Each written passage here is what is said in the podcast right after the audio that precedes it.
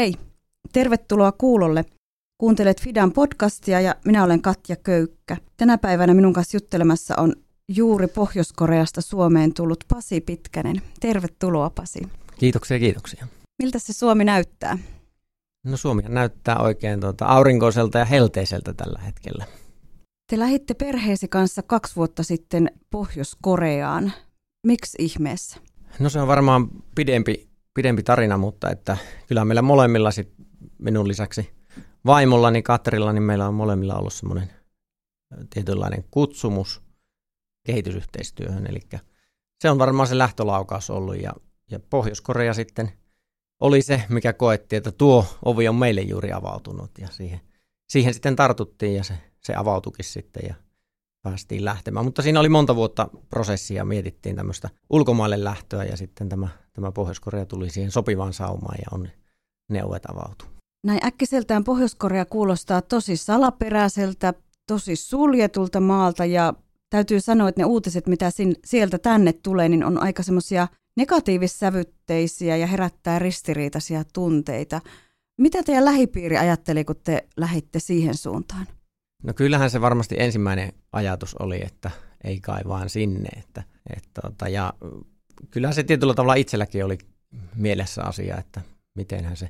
Mutta sitä enemmän, mitä sitä tutki ja mitä jutteli ihmisten kanssa, jotka siellä oli ollut ja, ja käyneet, niin sitä normaalimmalta ja, ja tuota, tämmöiseltä mahdollisemmalta se alkoi tuntua. Eli silloin vuonna kaksituhattakuusitoista sinä ja sinun vaimo ja teidän kaksi tyttöä pakkas laukkonsa ja lähti sinne Aasian suuntaan. Mitä teidän lapset ajatteli tästä? Ymmärsikö he jotenkin, mitä on tapahtumassa? Jo, jotenkin tuntui, että lapset oli varmaan valmiimpia. Kenties siksi, kun he ei osannut mitään, mitään niin kuin ajatella etukäteen paljonkaan siitä. Että he oli niin kuin käytännössä kuusi- ja neljävuotiaita silloin, neljä- ja kuusivuotiaat tytöt meillä. Ja tota, he oli ihan täysin valmiita lähtemään ja tota, rohkaisivat itse asiassa meitäkin, että no totta kai me ollaan lähdössä, lähdössä kun sitä kerrottiin ja vähän kyseltiin heiltä, miltä tuntuisi. Ja he on semmoisia ennakkoluulottomia ja heille, he sanoi itsekin, että koti on siellä, missä isä ja äiti on. Että mm. Se oli heille se lähtölaukaus. Nyt jos palautat mieliin sitä ensimmäistä tunnelmaa, kun laskeuduitte sinne ilmeisesti pääkaupungin lentokentälle, niin mitä siellä näkyy ja miltä se tuntui?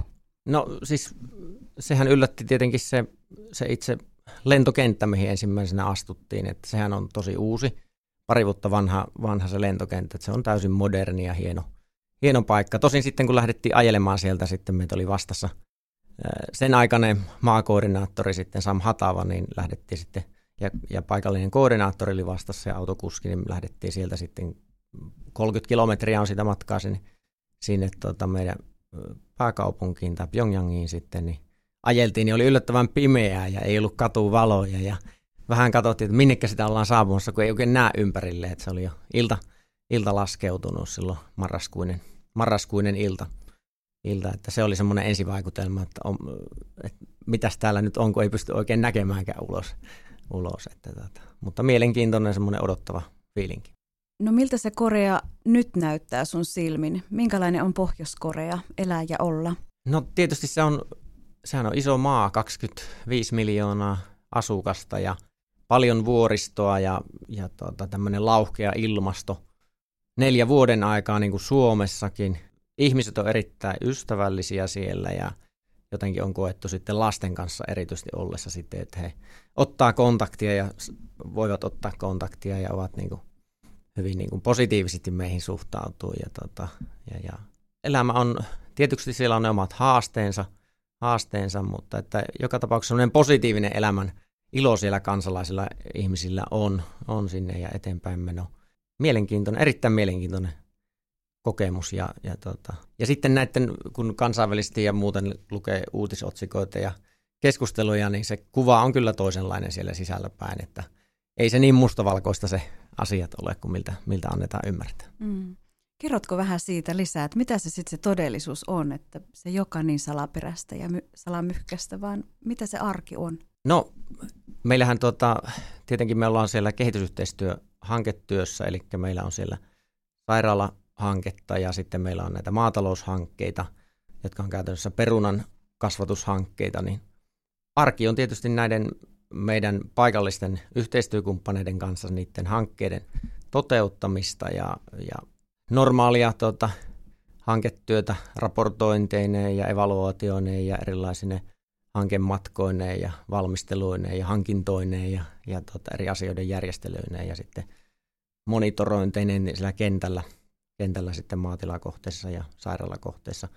Niin, arki on sitten sen hankkeiden pyörittämistä, mutta sitten siinä on vapaa-aikaakin sitten ja on perheenä, kun ollaan oltu, niin yritetty, että iltaisin ja, ja viikonloppuisin jää aikaa sitten tehdä jotakin ja ihan hyvin semmoisia normaalia asioita sitten. Mennään vaikka uimaan, siellä on muut, hyviä uimahalleja ja yksi vesipuistokin löytyy pääkaupungissa, siellä on muutaman kerran käyty ja pelata kenties tennistä tai käydä polkupyörällä polkemassa ja tehdä ihan normaalia asioita, että saadaan semmoinen normaali perhearki. Ja tietysti me kansainvälisten ihmisten kanssa siellä ollaan erityisesti tekemisissä sitten vapaa-aikana, niin heidän kanssa erilaisia asioita viettää ja tehdä. Pystyykö sinne sopeutumaan ja pystyykö siellä viihtymään? Ilman muuta, että se, se tietenkin kun löytää semmoista omaa mielekästä myöskin siihen niin kuin vapaa-aikaan ja harrastukseen ja mukavaa tekemistä, niin se antaa sitten sille myöskin siihen työhön semmoista vasta, vastapainoa. Ja tietysti ihmiset on ne, ne, että korealaiset on tosi miellyttäviä sen mukaan, kun heidän kanssaan voidaan olla tekemisissä niissä hanke, hankekuvioissa ja, ja erittäin myönteinen kokemus, mutta sitten tämä kansainvälinen yhteisö myös, jotka sinne on, ehkä sinne on valikoitunutkin ihmisiä, jotka hakeutuu, on hyvin sosiaalisia ja tota, paljon yhteistä tekemistä järjestää, niin ihmisethän muodostaa sen mm. viihtyvyyden sitten. Mm. Miksi Fidan pitää olla Pohjois-Koreassa viljelemässä pottuja? No tämä on mielenkiintoinen, kun perunahankkeilla on aloitettu jo silloin lähes kaksikymmentä vuotta sitten Fidan toimesta siellä ja, ja perunahan on ruokaturvan kannalta äärimmäisen Äärimmäisen tärkeä. Ja just Koreassa nimenomaan niin se on ilmastoltaan sellainen, että siellä on paljon, paljon niin kuin ääriolosuhteita, kylmää ja on kuivaa ja sitten on näitä rankkasateita ja muuta. Niin peruna on sellainen, joka selviytyy hyvin, hyvin tällaisissa ääriilmastoissa. Eli se soveltuu niin kuin kasvultaan sinne Koreaan erinomaisen hyvin. Ja, ja tota, jos ajatellaan ruokaturvaa Pohjois-Koreassa, niin siellä noin kymmenen pilkku viisi miljoonaa on tällä hetkellä lasketaan aliravituiksi ihmisiksi, niin tähän, tähän haasteeseen Fidana ollaan, ollaan puututtu ja, ja tuota, peruna kärkenä sitten siinä ruokaturvassa, niin se on ollut erittäin merkittävä ja tulokset on ollut, ollut hienoja. Mistä johtuu, että ihmiset on Pohjois-Koreassa niin aliravittuja? No kyllä maataloudessa on paljon siellä kehittämistä ja kehitettävää, eli siellä on vuosikymmenistä toiseen viljelty samoja peltoalueita täysimääräisesti, maksimaalisesti ei ole annettu kesantovaiheita tai lepoaikoja sille pelloille sitten ja maaperälle niin kuin uusiutua siinä, että ravinteita otetaan paljon, mutta sitten taas vastaavasti sinne niin kuin ei ole lannoitteita laittaa, laittaa takaisin ja, ja sitten maat, koneellistumisaste on heikko, että paljon ja pääosin tehdään juuri käsivoimin kaikki työt siellä, että Että tämmöistä niin kuin, ja sitten esimerkiksi perunan osalta, niin se ei ole mitenkään ollut, ollut vielä pitkäaikainen kasvi siellä ja viljelty tapa, että, että se on niin kuin koko ajan vahvistunut ja sen osuus on kasvanut. Se on kolmanneksi tärkeä nyt riisin ja maissin jälkeen, mutta että siinä on paljon vielä kehittämistä näistä viljelymenetelmistä, tämmöiset uudenaikaiset viljelymenetelmät myös, niin saadaan niin kuin myöskin sinne tajuntaan sillä tavalla, että ne menee käytäntöön sitten. Pasi, sä lähdit Joensuusta Pohjois-Koreaan ja silloin olit töissä Joensuussa vielä maakuntaliitolla ja sun osaaminen on vahvasti luonnonvara-asioissa täällä Suomessa. Oonko ymmärtänyt oikein? Joo, kyllä. Alueiden käyttöä ja luonnonvarojen hallintaa ja myöskin hankkeita, E U-hankkeita ja muita hankkeita. Mites nyt kun menit Pohjois-Koreaan toimimaan jonkun verran erilaisissa ympyröissä, niin oliko tästä Suomen osaamisesta ja sun ammattitaidosta siellä selkeästi hyötyä? Pystykö niitä jollain lailla niin kuin yhdistämään näitä tarpeita ja sitten sitä sun tietotaitoa? No joo, kyllä siinä useammankin kerran tuli siellä, siellä niin kuin huomatuksi, että kyllä siitä hyötyä, hyötyä on ja sille yhtymäkohtia paljonkin tietenkin se E U-hankehallinnon osaamiseen ja tuota, tämmöisen luonnonvarojen käytön hallinnan ja, ja sen niiden erilaisten ympäristövaikutusten arvioinnin kautta muun muassa. Mutta siinä oli mielenkiintoinen, kun meillä oli siellä läänissä, jossa me toimittiin näissä perunahankkeissa, niin siellä tuli aina läänin tämä koordinaattori meidän mukaan ja tuota, hän toimi itse asiassa hyvin samantyyppisessä tehtävässä, missä minä tuolla maakuntaliitossa. Hän oli niin kuin sen, sen läänin, läänin tota, näiden hankkeiden tota, koordinaattori ja oli yhteyshenkilönä sitten ja tota, vei meitä sitten eri tilanteisiin ja paikkoihin ja, ja esitteli meitä eri henkilöille siellä ja muuta. Että sanoinkin hänelle joskus, että tuo sun tehtävä on hyvin samantyyppinen, mitä minä teen tuolla Suomessa, mm. Suomessa että olen toteuttamassa hankkeita ja edistämässä ja hakemassa rahoituksia ja, ja tota, myöskin sitten, sitten niin kuin maakunnan osaamista ja, ja alueen osaamista ja, ja elinvoimaisuutta edistämässä sitten eri tavoin. Aivan. Puhutaan E U-hankkeesta, niin se kuulostaa hyvin tämmöiseltä ylätason toiminnalta, mutta mitä konkreettisesti FIDA Pohjois-Koreassa teki? Kenenkä kanssa ja kenenkä kädet siellä mullassa oli? No siellä tässä E U-hankkeessa niin meillä oli kaikkiaan viisi maatilaa mukana ja nyt kun puhutaan maatilasta, niin ne on semmoisia tuhat viisisataa–kaksi tuhatta asukkaan yhteisöjä, eli isoja niin sanottuja kolhosimaatiloja, joilla on sitten satoja hehtaaria peltoa ja, ja niin edelleen. Me toimittiin näiden viiden maatilan kanssa. Meillä oli yhteistyöpartnerina lisäksi Korean maatalousakatemia, joka osallistui sitten näissä koulutuksissa, muun muassa oli mukana ja, ja sitten valvoi ja monitoroi meidän ohella sitten näiden maatilojen erilaisia kenttäkokeita ja, ja kehittämistoimia. Tosiaan niin käytännössä se oli sitä, että me perunan ympärille se kietoutui, eli perunan ihan itämisestä aina sinne lopputuotteiksi, jatkojalostustuotteiksi saakka, niin tätä koko ketjua oltiin kehittämässä ja, ja tukemassa. Ei sillä tavalla, että me, me annetaan kaikki ja he ottaa vastaan, vaan me tarjotaan jotain ja he antaa oman panoksensa. Että esimerkiksi näitä perunavarastoja, jotka on erittäin ollut yksi menestystekijä tuolla Koreassa FIDAn työssä, niin me annetaan niihin rakennusmateriaalit ja he itse kaivaa hiekat ja rakentaa ja tekee, tekee sen käytännön työn, työn hankkii siihen tuota, toteuttajat sitten, mutta että ne on ollut yksi, yksi osoitus siitä, että tota, mitkä on ollut tätä päätavoitetta ruokaturvan parantamista, niin erittäin keskeinen tekijä, että perunasta valtaosa on talvisin aina, aina pilaantunut niiden äärisääolosuhteiden pakkasjaksojen vuoksi, mutta nyt se niin kuin näillä alueilla, missä me toimitaan näissä näillä maatiloilla enää muutama prosentti se hävikki, talviaikainen hävikki, näiden just näiden, näiden kunnollisten varastojen, jotka ei sinänsä tarvitse edes yhtään sähköä eikä mitään ulkopuolista energiaa, ne toimii. Muun muassa tällaisia, perunan varastointia, perunan jatkojalostusta pienimuotoisesti toteutettu, perunan nuudelin valmistusta ja mikä on heille hyvin tyypillinen syötävä ruoka. Minkälainen sun kokemus on siitä, että miten helppo pohjoiskorealaisen on ottaa vastaan tietoa länsimaalaiselta ihmiseltä? Tuliko siinä ikinä semmoista jännitettä, että mitä ihmettä te tänne tuutte sorkkimaan meidän elämää? Joo, siinä on, on vain tällainen jännite ylipäätään Koreassa, että he on hyvin, hyvin tietoisia siitä, mikä on hyvä tapa tehdä ja mikä on oikea tapa heidän mielestään. Että, mutta sitten tämmöinen pidempiaikainen yhteistyö.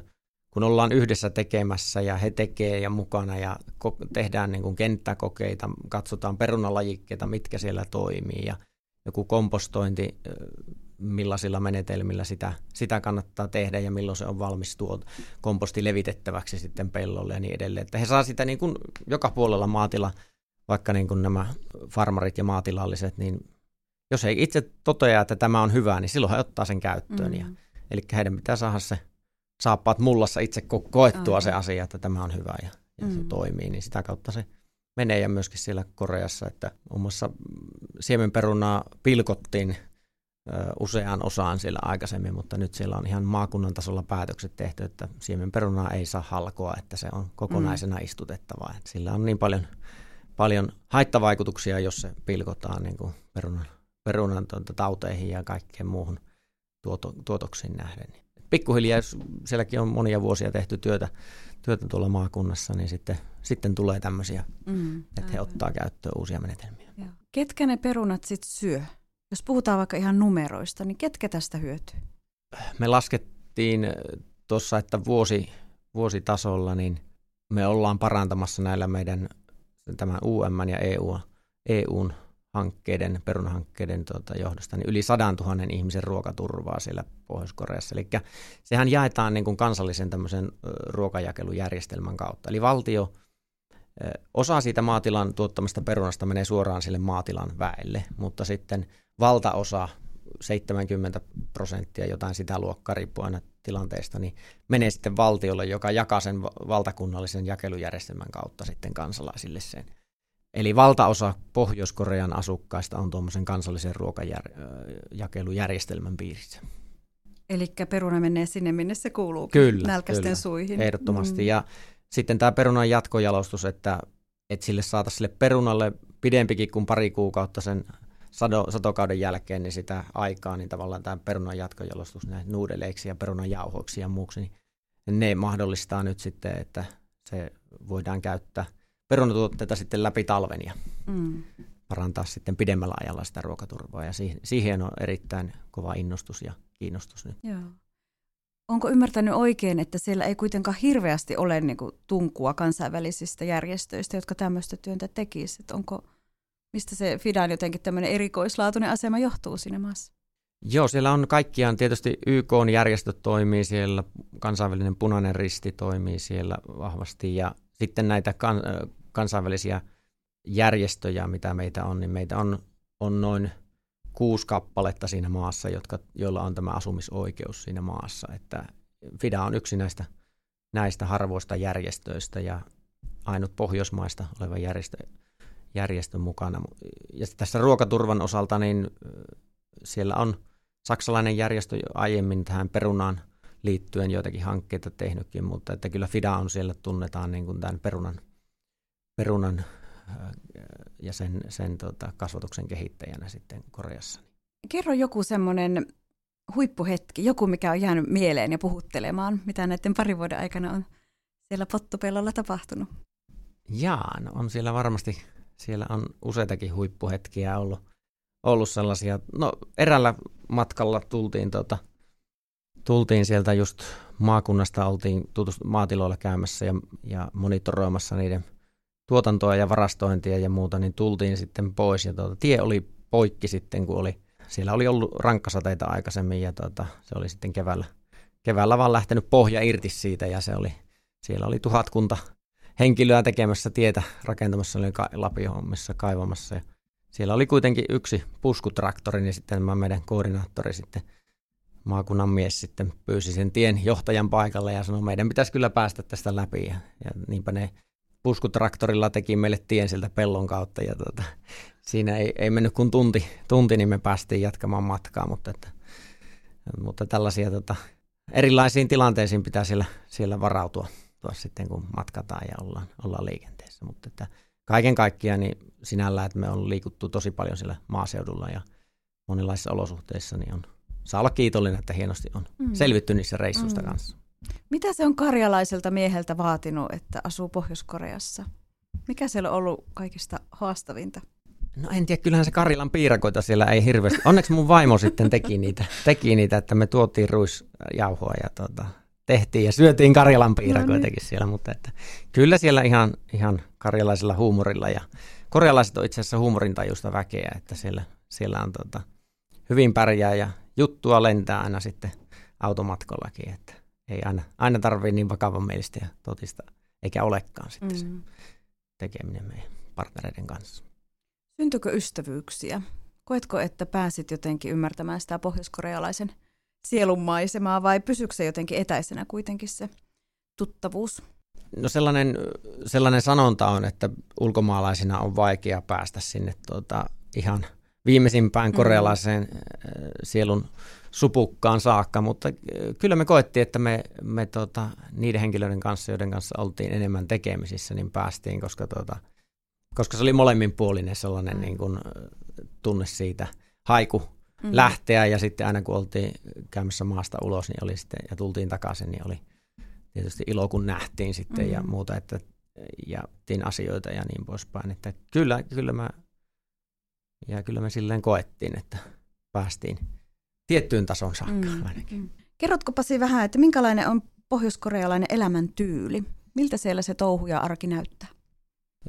Pohjois-Koreassahan tietyllä tavalla se elämä, elämä rakentuu ja sitten se järjestelmä rakentuu tämmöiseen jutse-ideologian varaan, joka on tämmöinen ajatus, ajatusideologia siitä, että, että ollaan omavaraisia ja me pärjätään itse ja siinä on tietyt peruspilarit sitten ja se näkyy niin kuin siinä elämäntyylissä kyllä Koreassa, että nytkin esimerkiksi kun viimeisen parin vuoden aikana niin nämä kansainväliset pakotteet on kiristynyt äärimmille ja tällä hetkellähän Pohjois-Korea on, kohdannut kaikkein kovimmat kansainväliset pakotteet kuin mikään, mikään toinen valtio maailmassa koskaan, että ne on todella tiukat, niin tälläkin hetkellä sitten investoidaan siellä niin kuin kansallisesti, he investoi vesivoimaan ja erilaiseen omavaraiseen sähköntuotantoon juuri ja, ja moniin asioihin, mitkä, mitkä niin kuin tavallaan olisi sitten enemmän omissa käsissä siellä. Että semmoinen tietynlainen me pärjätään mentaliteettihan on Koreassa, Koreassa vahva, huolimatta niistä haasteista, mitä, mitkä on ihan, ihan selviötä. Joo. Miten sitten, jos sä ajattelet vaikka koulutustasoa ja ihmisten ammattia, ja miten, mitenkä he niin kuin työllistyy siellä? Koulutusjärjestelmä on, on silleen, että siellä on hyvin, esimerkiksi pääkaupungissa on paljon erilaisia yliopistoja, ja siellä voi edetä niin kuin kouluttautua tosi pitkälle. Ja sitten tavallaan Koreassa on se tämmöinen huippu, mentaliteetti tämmöistä huippujen ja lahjakkuuksien kehittämisestä, että jos sä olet hyvä jossakin, niin sitä kehitetään mm. sitten ja satsataan siihen tosi kovasti. Ja se on, se on, itse olin juoksemassa Pyongyangin maratonilla ihan kympin, kymppikilometrin juoksua sitten osallistumassa, niin siellä nämä, nämä tuota, kymmenen-kaksitoistavuotiaat pojat veti siellä, siellä niin huippu, huippuaikoja ja niin poispäin, että he on sitten urheilukoulujen kasvattajia ja he, he satsaa siihen. Samoin musiikissa niin äärimmäisen hienoja Joo. esityksiä, että, että siellä koulujärjestelmä on siten niin pitkälle, pitkälle tuota viety ja tämmöisen satsaa näiden huippujen löytymiseen ja lahjakkuuksien löytymiseen myöskin. Mm. Mitäs sitten ihan tämmöiset arkiset asiat, niin kuin ruoka ja vapaa-ajan vietto, mitä siellä ihmiset touhua? No... Tietenkin se ei ole samanlaista niin kuin täällä länsimaissa. Meillä on paljon vapaa-aikaa, mutta, mutta Pohjois-Koreassa niin se vapaa-aika on tosi, tosi minimaalista kyllä. Et siellä tehdään jo hyvin ahkeraa kansaa, siellä tehdään pitkää päivää töissä mm. ja käytännössä niin kuin työttömyyttä siellä ei, ei sillä tavalla ole, että kaikilla on oma paikka ja oma tehtävä ja työ ja, ja, ja tehdään uutterasti töitä. töitä siinä, siinä paikalla ja siinä asemassa, missä ollaan. Ruoka on tietenkin, se on sellainen, mitä, mitä kaipaa jotakin sieltä. Nämä kimchit muun muassa on sellainen, sellainen asia, että tuota, toki niitä Suomestakin jo saa jostakin paikoin, mutta että kyllähän se sitä oppi syömään ja kaipaamaan. Ja, ja mitä monia. Ne on? Se on tämmöistä kaali, kaalista sitten, erilaisia maustettuja kaaleja sitten ja, ja, ja hyvinkin tuota, monimuotoisia sitten on erilaisia talvia, kesäaikaisia kimchejä ja sitten on erilaisia riisin ja, ja lihan ja, ja muun ö, sekoituksia. Ne kutsutaan bibin, pappia ja muita, muita ruokalajikkeita. Ne on, siellä on sitä ruokakulttuuria ihan kiitettävästi ja se on, se on hyvää. Mm. Minkä verran te opitte korean kieltä? Täytyy sanoa, että vaimo oppi enemmän. Mulla ei, ei niin paljon jäänyt rahkeita ja aikaa opiskella, mutta että ihan perusteita ja, ja tervehdyksiä ja sen verran, että torilla pystyy käymään vihanneksia ostamassa jotakin ja hintaa poljettamaan alaspäin ja niin mm. poispäin. Sano joku tyypillinen tervehdys, mitenkä koreaksi tervehditään? Annyeonghaseyo. Okei, mitäs mun pitäisi siihen vastata? Annyeonghaseyo samalla tavalla voit toivottaa.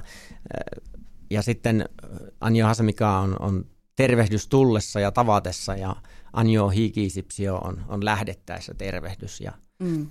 ajatus siinä on, on vähän sen tyyppinen, että olkoon tulosi turvattu ja olkoon lähtösi myöskin turvattu. Mm. Että semmoinen kaunis, kaunis ajatus, ajatus siinä mm. taustalla. Joo. Mm. Englannilla kuitenkin ilmeisesti pärjäsitte työkielenä sitten vai? Joo, kyllä, mm. että englanti on siellä se työkieli. Aivan. Mitä sä kaipaat sieltä? Nyt on Suomeen jääminen ilmeisesti teillä perheenä ajatuksessa, niin joko sinne on ikävä tai onko jotakin ikävä?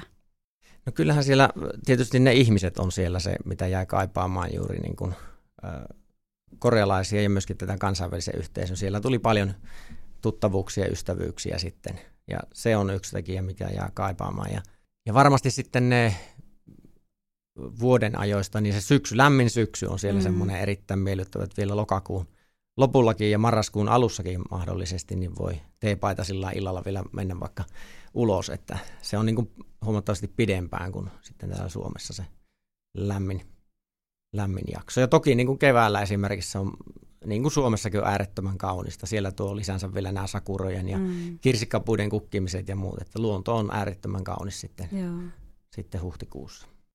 Nyt jos sä mietit tätä kahden vuoden kokemusta ja ennustat vähän tulevaisuutta, niin miltä sun mielestä tulevaisuus Pohjois-Koreassa näyttää ruokaturvaosalta ja mitä sä voisit sanoa F I D A roolista siinä? Mitä F I D A haluaa vielä Pohjois-Koreassa tehdä? Joo, siis tämä, tämä niin kuin perunan ympärille kehittynyt malli, tietynlainen äh, ketju, niin se on sellainen, mitä, mitä on niin kuin, se haaste on niin kuin valtava, että sitä voitaisiin monistaa.